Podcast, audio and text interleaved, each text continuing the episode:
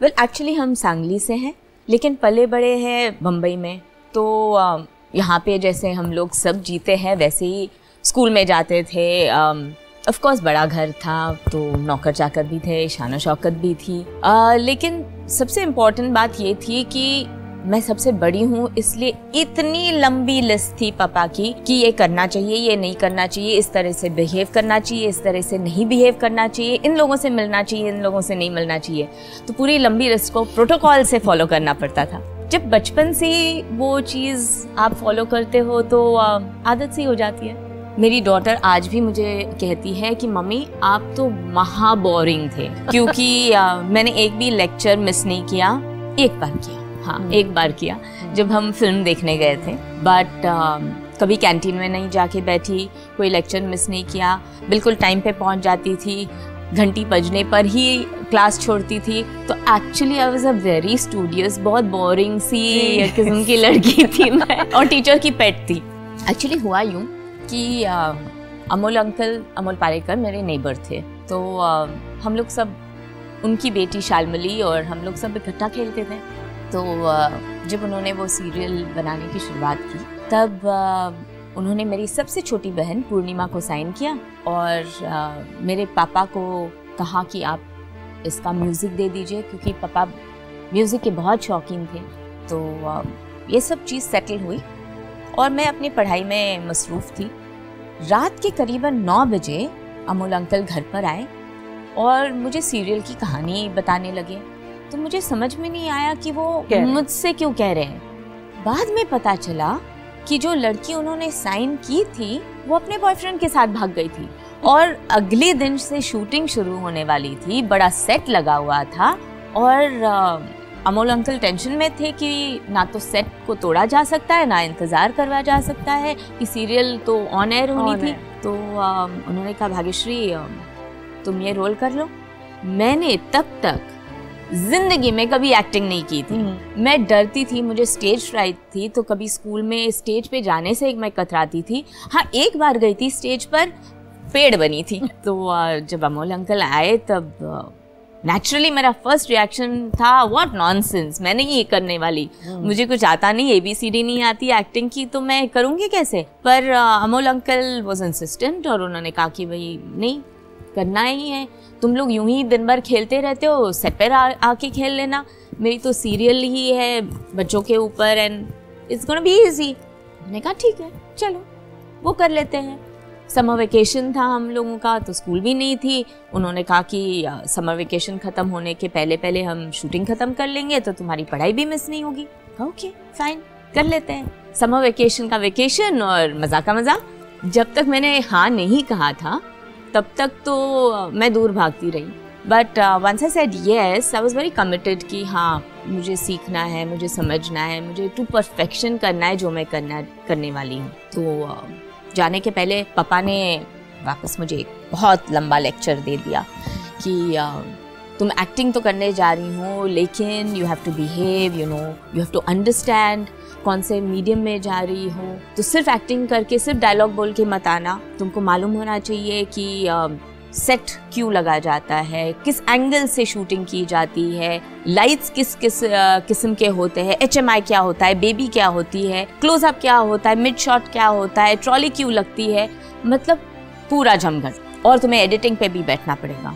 तो ये था मेरा स्टार्ट टू डू एक्चुअली आप बिलीव नहीं कर पाओगे बट पापा ने हम लोगों को इस लाइफ से बहुत दूर रखा सो so, इंटरेक्शन um, कभी सोशल फ़ंक्शंस में ही uh, हुआ करता था जैसे हम्म। सूरज जी और हम्म। उनकी फैमिली ने तो मुझे किसी की शादी में देखा और तब उन्होंने मुझे अप्रोच किया और बात हुई यूँ कि आप बिलीव नहीं कर पाओगे दिस एक्चुअली साउंड सो फिल्मी पर uh, मैं अपने कमरे में थी मेरी खुद की शादी की बात चल रही थी तो पापा अलग अलग लड़के देख रहे थे इस फैमिली से और उस फैमिली से। और वो आए मेरे कमरे में और कहा कि बेटा तैयार होके नीचे आ जाना, कुछ मेहमान मिलने आ रहे हैं तुम्हें और चाय पे आ रहे हैं। तो मैंने कहा अच्छा ठीक है।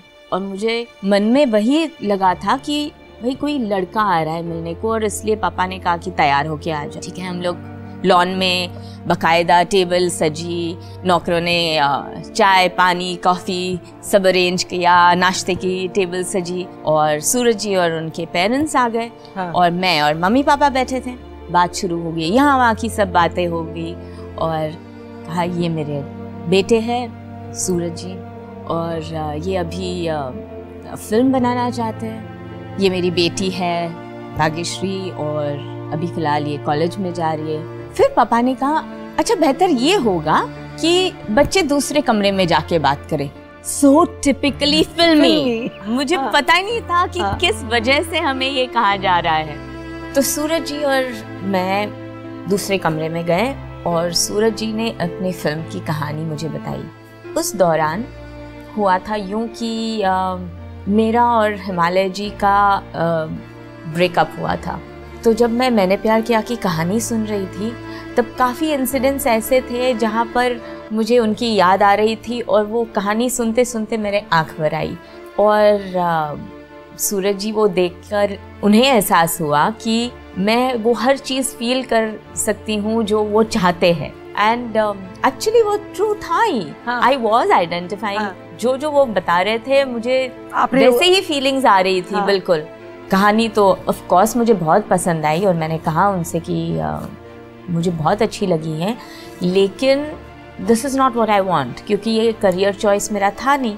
और मैं चाहती थी कि मैं अमेरिका जाऊँ आगे पढ़ूँ तो uh, मैंने उनसे वो कहा और ऑफ़ कोर्स थैंक यू कहा कि उन्होंने मेरे बारे में सोचा लेकिन मैं नहीं कर सकती हूँ। सो so, वो लोग घर चले गए। मैंने पापा से बात की कि ये ऐसे हुआ। तो उन्होंने कहा पर तुमने ना क्यों कह दिया? एटलीस्ट सोचना तो चाहिए था। मैंने कहा anyway I am not interested ये वो करके। फिर हफ़्ते भर के बाद फिर से सूरज जी का फ़ोन आया और उन्होंने कहा, हम जल्दी फ़िल्म ख़त्म कर देंगे।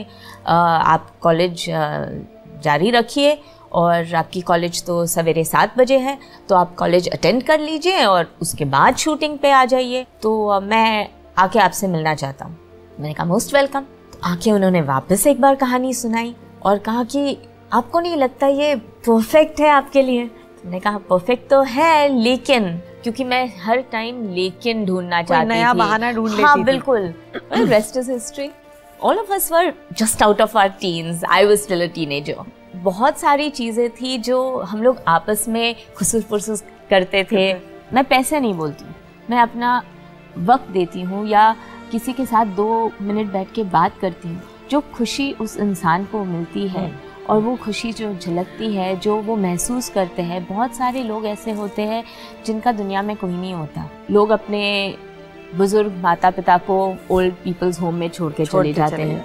इवन इन टाटा मेमोरियल बहुत सारे बच्चे हैं और Tata memorial is doing great service कि जो कैंसर के पीड़ित बच्चे हैं वो उन्हें वहाँ पर रखते हैं फ्री ऑफ़ चार्ज उनके पेरेंट्स को एक एक कमरा दिया जाता है जहाँ पे बच्चे और पेरेंट्स एक कमरे में छोटा सा घर बनाते हैं बिकॉज़ इट्स इम्पॉसिबल कि वो अपने गाँव वापस चले जाए फिर वापस ट्रीटमेंट के लिए आए. लेकिन लेकिन सबसे प्रॉब्लम वाली बात होती है ये कि आप 24 घंटा सातों दिन उसी माहौल में रहते हो जहाँ पे आपको परा कैंसर से पीड़ित है और आपको मालूम नहीं कि कल वो देख पाएगा या नहीं. उस वक्त अगर हम थोड़ी सी हँसी थोड़ी सी खुशी उनको दे पाए उनके साथ खेल कर बातें करके हम लोग गेम्स खेलते हैं बच्चों के साथ हम्म। हम लोग गाने गाते हैं। इनफैक्ट पिछली बार हम लोगों ने अंताक्षरी खेली थी डांस करते हैं। सेल्फी का ज़माना है हाँ, तो, तो सारे बच्चे लोग इट वाज सो क्यूट